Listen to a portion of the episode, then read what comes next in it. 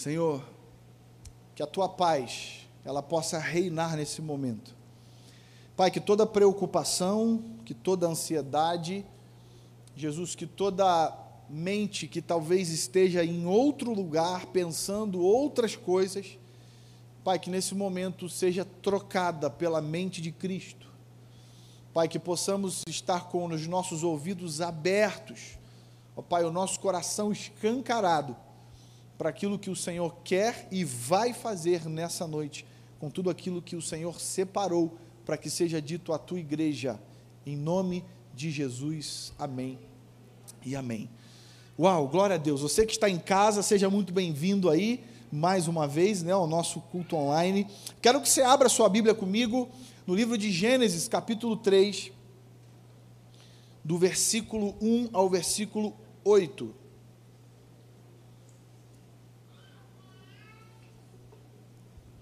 Gênesis capítulo 3, versículo 1 ao 8. O texto diz assim: Olha, ora, a serpente era o mais astuto de todos os animais selvagens que o Senhor Deus tinha feito. E ela perguntou à mulher: Foi isto mesmo que Deus disse: Não comam de nenhum fruto das árvores do jardim? Respondeu a mulher à serpente: Podemos comer do fruto das árvores do jardim. Mas Deus disse: Não comam do fruto da árvore que está no meio do jardim nem toquem nele, do contrário, vocês morrerão. Disse a serpente à mulher: certamente não morrerão. Deus sabe que no dia em que dele comerem, seus olhos se abrirão e vocês, como Deus, serão conhecedores do bem e do mal. Quando a mulher viu que a árvore parecia agradável ao paladar, era atraente aos olhos e, além disso, desejável para dela se obter discernimento, tomou do seu fruto, comeu e o deu ao seu marido, que comeu também. Os olhos dos dois se abriram e perceberam que estavam nus. Então juntaram folhas de figueira para cobrir-se. Ouvindo o homem e sua mulher os passos do Senhor Deus, que andava pelo jardim quando soprava a brisa do dia, esconderam-se da presença do Senhor Deus entre as árvores do jardim. O tema da palavra de hoje que eu quero compartilhar com você é de volta ao jardim. De volta ao lugar que talvez você nunca deveria ter saído. De volta ao lugar onde o Senhor preparou especificamente para mim e para você. Olhando para esse texto e todo essa esse enredo aqui que a gente está lendo, eu talvez se não fosse um cristão e talvez se eu não acreditasse na palavra de Deus, eu já ficaria um pouco assustado, porque diz a Bíblia que uma serpente conversou com a mulher. Imagina você em um jardim, imagina você em uma em um pomar, e há quem diga que era uma maçã, a Bíblia não diz isso, tá bom, irmãos? É, mas imagina você em um pomar onde tem ali um pezinho de maçã muito bonito, e você olhando para aquele pé de maçã, de repente você escuta uma voz, não sei se fina, não sei se grossa, dizendo, perguntando para você: você não vai comer não? Enquanto você olha é uma cobra. Irmão, não sei se eu saio correndo, não sei se eu expulso, não sei o que eu faço, porque imagina a cena. Mas eu olho para esse texto e eu já vejo toda uma cena, todo um, um trabalhar de Deus, um, um, uma estratégia, algo que Deus, e a gente já falou isso aqui, é, na, na teologia, a gente trata a vontade de Deus de duas maneiras: a vontade permissiva, diga comigo, vontade permissiva. O que, que é a vontade permissiva? A vontade permissiva é aquela que Deus simplesmente permite, não é que Ele queira mas ele permite. Sabe, é, água mole em pedra dura, tanto bate até que fura? Deus olha você insistindo tanto naquilo, tanto naquilo, tanto naquilo, que tem hora que ele fala assim: tá bom, vou permitir. Então existe essa primeira vontade, que é a vontade permissiva. Segunda vontade do Senhor é a vontade absoluta. Diga comigo, vontade absoluta. O que, que é a vontade absoluta? É o que ele quer e acabou. É isso que eu quero para você, é isso que eu desejo para você e é isso que aconteceu com você. Em alguns casos, depende também de mim, porque eu preciso, Deus não vai fazer nada à força. Mas não é sobre isso que eu quero falar, mas eu quero que você entenda que desde o início da criação, a vontade do Senhor, ela já entrou em ação, dando ao homem o livre arbítrio. Há quem diga que não existe livre arbítrio, mas eu creio no livre arbítrio. A Bíblia, ela de ponta a ponta, de Gênesis a Apocalipse, ela vai nos mostrar um Deus que diz para mim o caminho, mas não me obriga a ir por ele. Sim ou não? Quem está comigo nesse entendimento? O jardim foi criado para Adão e para Eva e para todos aqueles animais. O início de tudo, a grande beleza da criação, eu imagino, irmãos, que como deveria ser lindo. Eu imagino Adão acordando de manhã, Eva acordando de manhã, e todos aqueles animais e toda aquela vegetação, todas aquelas árvores. Como, quando nós estamos no centro da vontade do Senhor, quando nós estamos vivendo de fato a plenitude daquilo que Ele separou para mim e para você, como isso se torna perfeito. Só que eu já quero que você entenda que Deus ele é capaz de criar situações para atrair ou nos mostrar de fato aquilo que ele quer para mim e para você. O jardim do Éden, ele foi criado simplesmente nada mais, nada menos para que Deus pudesse se relacionar com o homem. Nós lemos aqui no capítulo 8 que quando o homem e a mulher eles tomam uma decisão ali, eles, eles, comem, eles comem do fruto, e eles se, se enxergam nus, eles se enxergam é, é, como eles nunca haviam se enxergados. E eu quero te lembrar que o tempo inteiro eles estavam nus. Mas quando o pecado entrou na vida deles, eles os olhos deles se abriram para aquilo que não era para enxergar, não era para ver, aliás, nem existia. E diz a Bíblia que o Senhor, como todos os dias, ele ia no jardim, na virada, na viração do dia, se encontrar com Adão e com Eva. Quando o Senhor Deus vai ter o um encontro diário, ele não encontra Adão e nem Eva. Eu olho para algumas ações, eu olho para uma realidade muito triste, e é exatamente isso que hoje tem acontecido com muitas pessoas. Nós estamos, nós entramos, na verdade, em uma série, Rodrigão acabou de falar aqui, Deeper. E o que a gente quer falar com vocês, a ideia de tudo isso é que ao final desses três domingos, você entenda que a melhor coisa que você pode cultivar nessa vida é o seu relacionamento com Deus. E Deus ele não quer abrir mão disso na tua vida. E relacionamento, como bem disse o Rodrigo, você não conquista de uma noite para o dia. Desculpa aqui, irmãos, o que eu vou falar talvez te choque, mas Deus ele não é uma prostituta. Talvez soe pesado isso para você. Mas Deus ele não é uma prostituta que você paga, ou melhor, que alguém, desculpa, que alguém paga um valor e tem um relacionamento. O Senhor é a noiva. Aliás, nós somos a noiva, Deus o noivo, e precisa haver esse relacionamento. Nós, como noiva de Cristo, nós precisamos diariamente conquistar esse relacionamento. Não é de um dia para o outro. Eu preciso acordar, eu preciso dizer, Senhor, obrigado. Eu preciso ler a palavra de Deus, eu preciso ter um encontro diário. O que acontece é que as pessoas elas se apresentam diante de Deus e elas acham que da noite para o dia elas vão ter todos os dons. Você conhece alguém assim? A pessoa teve uma decisão com Cristo e ela já quer profetizar, curar, falar em línguas, ela já quer expulsar demônios, já quer ter revelação, dom de visão. Meu irmão, você chegou agora, já quer sentar na janela? Precisa cultivar isso. E o que Deus ele quer falar comigo e com você nesse texto, nessa palavra de hoje, é que há um lugar que ele preparou para mim e para você, e esse lugar é especialmente para que nós nos relacionemos com ele. O Éden foi criado originalmente para isso.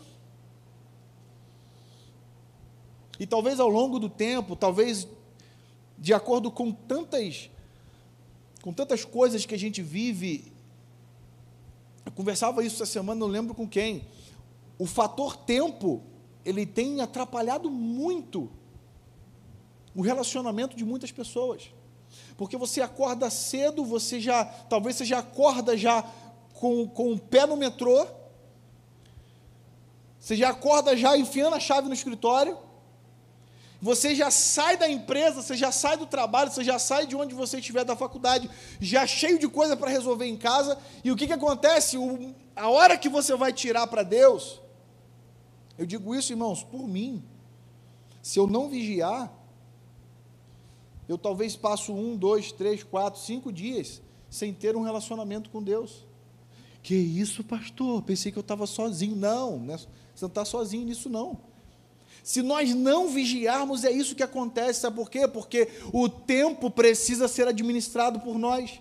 Para que você e eu não saiamos do jardim, para que você e eu nunca deixemos de estar no lugar do relacionamento. Rapidamente, eu quero falar com vocês sobre. Eu, isso aqui foi algo que eu coloquei aqui só para ilustrar, mas não sei se você sabe, mas um relacionamento, segundo a teoria do Wallace, ela você pode classificar ele de, através de cinco pessoas ou cinco características. O primeiro relacionamento é um conhecido. Você deve ter um conhecido, sim ou não? Quem tem um conhecido aí? O conhecido é aquele que chega só no portão da tua casa. o seu relacionamento com ele, ele é, é muito distante. Ele, você fala com ele da janela, ele está lá no teu portão. O segundo é o companheiro. O companheiro é aquele companheiro de trabalho, é aquele que você pega ônibus com ele todos os dias. Esse talvez, dependendo do nível, ele vai no portão da tua casa ali, você vai até no portão e fala assim, ô, oh, tudo bom? E aí, pá, obrigado, você me trouxe isso aqui. Terceiro relacionamento é o colega. O colega já é um nível mais avançado, é aquele teu colega de sala de aula, é aquele cara que você de repente compartilha um trabalho essa pessoa, talvez, dependendo do nível que ele for de, colega seu, ele pode ir na sua sala da sua casa. Talvez ele você chame ele lá para trocar uma ideia e tudo, sirva um refrigerante para ele. O quarto relacionamento é o amigo, esse é legal. O amigo é aquele que você já chama para ir no aniversário da tua filha. Nem todos, né? Mas senão acaba com tudo, né, irmão? O cara quer comer tudo. Mas isso é uma outra história. Quando você chama esse amigo, você já sabe que você tem que aumentar um pouquinho o, o, o, o buffet lá. Então, o amigo tem essa, esse, essa, esse nível de relacionamento. Ele já pode ir no aniversário de alguém da sua família. E o amigo irmão é o quinto. O amigo irmão é aquele que passa por todas essas etapas, mas é aquele que, quando chega na sua casa, ele tem liberdade para abrir a sua geladeira. Hã? Tem, tem alguém assim na tua. De vez em quando você tem que até dar uma cortada, né, irmão? O cara já sabe que você tem umas água tônica lá zero, e ele já vai lá, opa, pega a tua água tônica. Tem que ter. Irmão, que isso, cara? Não, pega, pega leve aí. Mas são cinco classes de relacionamento que nós temos. Eu quero que você entenda, e nessa noite você tente colocar Deus ou Jesus. Onde ele encaixa aqui? O amigo irmão é aquele que deita no teu sofá, bota o pé para cima. É aquele que quando você tem algum problema, você leva ele talvez no teu quarto e fala, cara, senta aqui, eu preciso desabafar contigo. e você chora com ele, você pode abrir as suas feridas para ele te ouvir. Onde Jesus está nesses cinco relacionamentos da tua vida? Será que você tem tratado ele lá na calçada? Será que Jesus ele, ele, ele bota aquele sorrisão lá no portão da sua casa e aí você fala assim: Jesus, estou com pressa hoje, não dá para a gente trocar uma ideia, obrigado. Que nível de relacionamento hoje você tem cultivado com Jesus? Porque isso vai dizer se, se você de fato está ainda no jardim ou você já saiu há muito tempo. O homem ele foi criado para viver no jardim, mas o mundo tem lutado para tirar o jardim do homem. É exatamente isso que o mundo quer fazer. Incessantemente e insistentemente, todos os dias. Irmãos, o jardim é lugar de relacionamento, é lugar de intimidade. Tudo o que Deus tinha prazer era de se relacionar com o homem. Você imagina todos os dias Deus ir lá e falar assim: Adão, fala aí para mim, como é que foi seu dia hoje? E aí Adão, de repente, se tivesse um centro de humor, fala: Deus, você já sabe, né? Mas havia um relacionamento, havia uma intimidade. Rodrigão falou aqui sobre não pedir. Isso é o que eu acho que é, é, é o pedido mais difícil da, do culto hoje.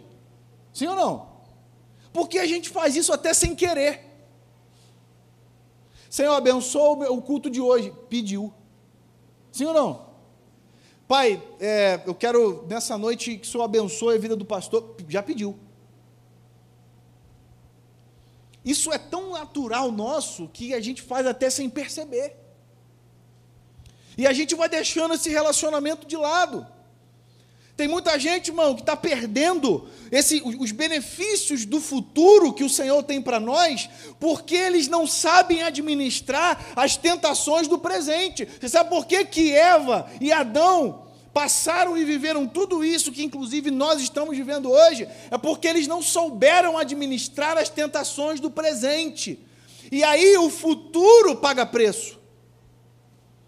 O dia que você aprender a administrar suas tentações do presente, pode ter certeza que o teu futuro vai ser incrível. O dia que o diabo te apresentar uma coisa e você falar assim, irmão, eu tô, estou muito acima disso. Ô Satanás, sai fora. Eu estou muito acima disso. A proposta que eu tenho nem se compara ao que você está me falando, e ainda que se comparasse, eu não quero você não. Mas muitas vezes nós vivemos situações que o diabo ele apresenta coisas para a gente que aparentemente são agradáveis aos olhos, como diz ali o texto, agradável à vista dos olhos, e nós caímos, nós aceitamos, e isso tem afastado a igreja do Senhor de ter um relacionamento. Isso talvez tenha nos colocado em um relacionamento desculpa de novo, irmãos, a palavra, mas um relacionamento promíscuo. É forte, eu sei que é, mas é um relacionamento assim, olha, me dá que eu me relaciono com você. Se o Senhor não abrir essa porta de emprego para mim, eu estou fora. Se o Senhor não é, tocar no coração do meu chefe para ele me dar um aumento, eu estou fora. Eu não oro mais. Eu não leio a Bíblia mais. Eu imagino Deus, irmão, olhando para você assim, não vai por quê? Não vai orar mais? Ah, coitado. Né, irmão? Que quem perde? Deus deixa de ser Deus? Deus muda a sua soberania? É você e eu que perdemos. Então para de fazer essa chantagem com Deus, porque não cola, irmão, com ele não cola. Talvez isso colhe com teu filho, talvez isso colhe com a tua esposa, com teu marido, olha, mas com Deus não. Com Deus o negócio é sério, o relacionamento precisa ser íntimo e verdadeiro. Eu separei cinco pontos aqui, cinco coisas que podem nos tirar do jardim. Se você tiver caneta aí ou quiser anotar no seu celular, talvez isso faça muito sentido para a tua vida. O que me tira do jardim? Primeira coisa que me tira do jardim, achar que eu mereço estar lá. Você conhece alguém assim? A pessoa acha que aquilo ali é porque ela merece. Não, não, eu sirvo no voluntário de base, eu sou do criativo, eu participo do social. Quando tem evangelismo eu vou, quando tem evento eu estou, culto de jovens sou o primeiro. Eu estou em tudo. Diz a Bíblia que quando você faz tudo certo, vira para o seu irmão e fala assim: ó, inútil. Não se ofenda, irmãos. Está na Bíblia. Olha que talvez você nem seja inútil, hein? Pergunta para assim: será que você é inútil mesmo? Porque eu nem sei, porque a Bíblia diz que quando a gente faz tudo certinho, a gente é inútil. Eu, sinceramente, irmãos, eu tenho, tem vezes que eu nem inútil me sinto. Não sei você. Mas para ser inútil, a gente tem que estar tá no nível, ó, top com Deus. Romanos 3, 23 fala assim: ó, pois todos pecaram e destituídos estão da glória de Deus. Você não merece nada. É pela graça, é pela misericórdia. Lamentações de Jeremias fala exatamente isso. Olha, as misericórdias do Senhor, elas são a causa de nós não sermos consumidos. Não tem nada a ver com o que você faz. Sabe o que, que Deus faz na tua vida? Porque Ele te ama. Ah, pastor, mas eu faço tudo certinho, legal, tudo bem, não estou falando isso. Mas ele faz porque ele te ama. Porque o dia que você achar que você merece alguma coisa. Número dois, porque o, o que me tira do jardim? Ter medo de ser derrotado por aquilo que Jesus já venceu. É um sofisma. Você sabe o que é sofisma? É uma mentira com cara de verdade. É quando o diabo ele começa a dizer para você que você não vai vencer a área tal. É quando o diabo se apresenta para você em determinadas situações dizendo que você não pode, que você não consegue. Só que a Bíblia diz que tudo foi levado na cruz. O Senhor já venceu. Lá na cruz ele venceu tudo. Então, irmão, não tenha medo daquilo que Jesus já venceu. Amém?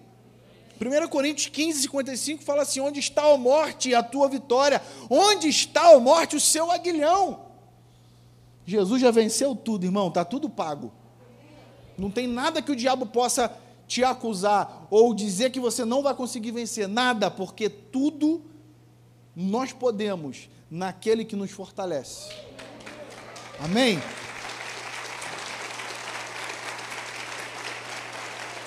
Número 3, o que me tira do jardim, não não se perdoar por aquilo que fez. Quantas pessoas hoje estão vivendo há anos um distanciamento de Deus, porque há 20 anos atrás elas fizeram uma coisa e até hoje elas não se sentem perdoadas. Deixa eu te dar uma notícia. Antes de você cometer esse erro ou esse pecado que você até hoje não se perdoa, Diz a Bíblia que Ele levou sobre si as nossas dores, as nossas enfermidades, os nossos pecados. O castigo que nos traz a paz estava sobre Ele, e pelas Suas pisaduras nós fomos sarados. Ei, se o diabo está te acusando de algo que você fez há 10 anos atrás, eu quero te aconselhar nessa noite a falar para ele: diabo, você perdeu, porque há mais de dois mil anos atrás, antes de eu cometer esse erro, o meu Deus, ele já tinha enviado o seu único filho para perdoar aquilo que eu iria fazer hoje, ou ano passado, ou semana passada. Então eu quero incentivar você em nome de Jesus, rompa nessa noite, volte para o jardim, volte a ter um relacionamento com Deus. Não permita que acusações do passado roubem o seu presente e te impeçam de viver o seu futuro. Número 4. Esse é forte, irmão. O que que me impede? O que que me tira do jardim, perdão? Voltar a fazer coisas que o Senhor já mandou eu parar de fazer. Às vezes a gente está numa num relacionamento lindo com Deus. Às vezes a gente está naquela pegada legal, sabe? Sabe quando você está. Quem já, já, já, já chegou nesse nível assim, entenda, não é soberba não, mas você fez uma autoanálise sua e falou assim, cara, eu estou num, eu numa pegada tão legal de intimidade com Deus. Quem já teve esse, essa sensação de você estar tá vivendo um tempo muito gostoso com Deus? Levanta a mão, irmão, não tem problema não, a gente tem isso. Tem momentos da nossa vida que a gente fala, uau, minha oração assim, sabe, eu, eu sei que o Senhor está ouvindo, eu sei que não está ficando no teto. Aí está tudo bem com você. Aí eu te lembro de João 21, 3.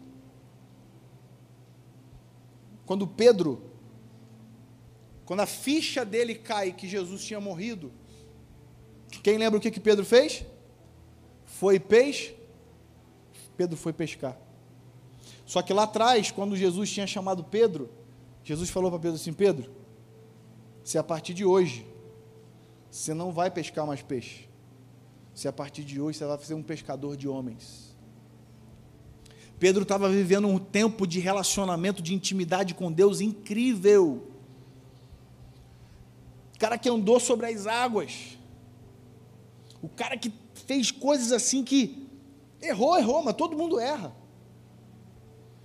E aí, no momento em que mais a fé dele precisava ser colocada em prática, ele volta a fazer aquilo que Jesus já tinha falado para ele parar. Quantas pessoas talvez entraram aqui nessa noite e perderam esse link de intimidade com o Senhor, porque voltaram a fazer coisas que há muito tempo Jesus já disse: para de fazer. Isso só está te afundando. Não foi para isso que eu te chamei. Número 5 e último. O que, que me tira do jardim? Quebrar princípios me tira do jardim. Escute uma coisa: princípios foram feitos para serem honrados e não para serem negociados. Tem muita gente querendo negociar princípio. Tem muita gente querendo fazer gabinete com Deus, mas para dizer para ele assim: Deus, tem como só abrir, abrir só um precedente para mim nisso aqui?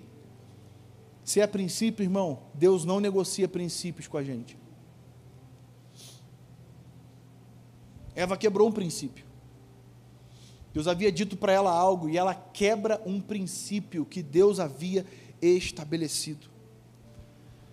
Talvez você nessa noite chegou aqui nesse lugar e tenha se identificado com algum desses cinco pontos.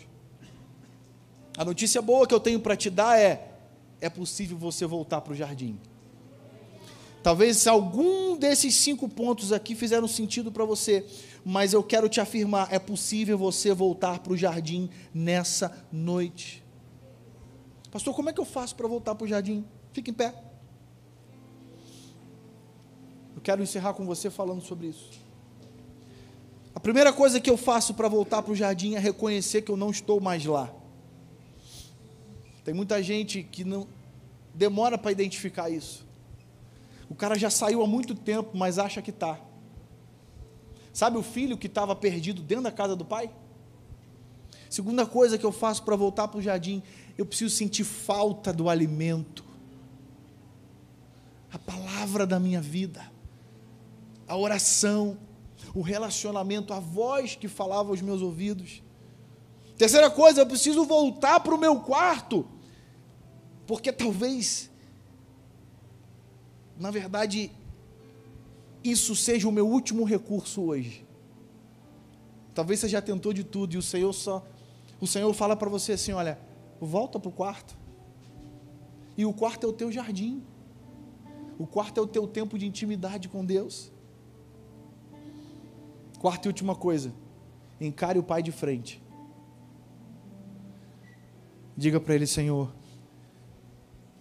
eu errei eu falhei, eu pequei, mas hoje eu quero voltar para o jardim. Hoje eu estou disposto a retornar para esse relacionamento com o Senhor.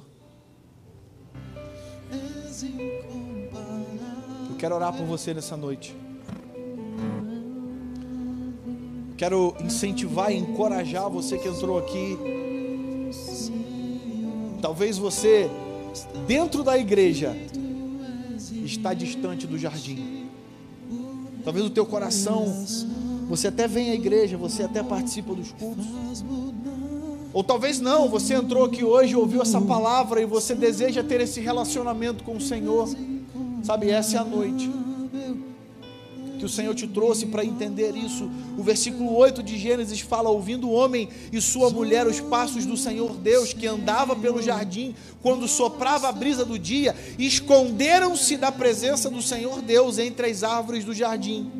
Mas o Senhor Deus chamou o homem, perguntando: Onde está você? O Senhor te pergunta nessa noite, ei, onde está você? Onde você está que eu sempre te procuro? Onde você está, que sempre nós tínhamos um encontro, você sempre me procurava, você sempre se relacionava comigo, eu sempre ouvia a tua voz, mesmo nos momentos difíceis da tua vida, quando tudo estava desmoronando, ou ainda quando tudo estava indo tudo bem, você sempre falava comigo. Você sempre dizia, Pai, obrigado por esse dia. Ou se não, Pai, o dia hoje foi difícil, mas graças a Deus eu venci. O Senhor te pergunta hoje: onde você está? Ele deseja voltar a se relacionar com você novamente. Ele deseja, na viração do dia, olhar para você e falar assim: Filho, que orgulho de você. Você venceu, eu vi todas as propostas que você recebeu hoje, eu vi tudo aquilo que te ofereceram, mas você prestou atenção naquilo que eu havia prometido lá atrás, você ficou com a palavra que eu liberei a seu respeito. O Senhor te pergunta: onde está você? Onde está você que talvez se machucou, talvez alguma liderança te feriu e isso te afastou do jardim? Onde está você? O Pai nessa noite quer voltar a se relacionar contigo. O Pai nessa noite diz para você: talvez um líder te machucou, mas o Pai quer te curar nessa noite. O Pai quer curar tuas feridas nessa noite. Onde está você? Está você que talvez pegou o seu chamado, você que pegou aquilo que Deus te chamou para fazer, você colocou de lado porque alguma coisa aconteceu no decorrer do caminho. E o Senhor tem falado contigo assim, filho, não foi para isso que eu te chamei, aonde você está? Eu quero orar por você nessa noite, aonde você está? Eu só quero que você levante a sua mão. Levante a sua mão. Fique com a sua mão levantada, onde você estiver. Nós vamos orar por você. Coloque uma mão no seu coração e deixe sua outra mão levantada. Se você que levantou a sua mão, talvez seja o seu pedido de socorro, Jesus, eu quero me entregar para ti nessa noite também deixe a sua mão levantada e no final você vai preencher esse cartão que tem aí na sua cadeira. Nós vamos nos conectar com você, nós vamos te acionar e nós vamos cuidar de você, nós vamos te ajudar a voltar para o jardim. Feche os seus olhos em nome de Jesus. Eu quero fazer essa oração contigo nessa noite. Pai, obrigado. Eu te louvo, Jesus, porque eu sei que nessa noite pessoas estão voltando para o jardim. Eu te louvo porque eu sei que nessa noite o Senhor está trazendo pessoas de volta para o centro da tua vontade. Deus, eu olho aqui pessoas, ó Pai, com lágrimas saindo do rosto, porque eu sei que quem faz a obra é o Senhor, não é o homem. Eu sei que nesse momento o Senhor está tocando nas vidas, eu sei que o Senhor está falando com os corações aqui nessa noite. E esse é o momento, essa é a hora dos teus filhos romperem, dos teus filhos viverem, ó Pai, de novo aquilo que um dia eles viveram, e eu profetizo que será muito melhor. Eu profetizo que será um tempo muito melhor. Eu profetizo que esse relacionamento será muito melhor. Eu os abençoo nessa noite em nome de Jesus e que eles vivam, ó Pai, o melhor momento da vida deles.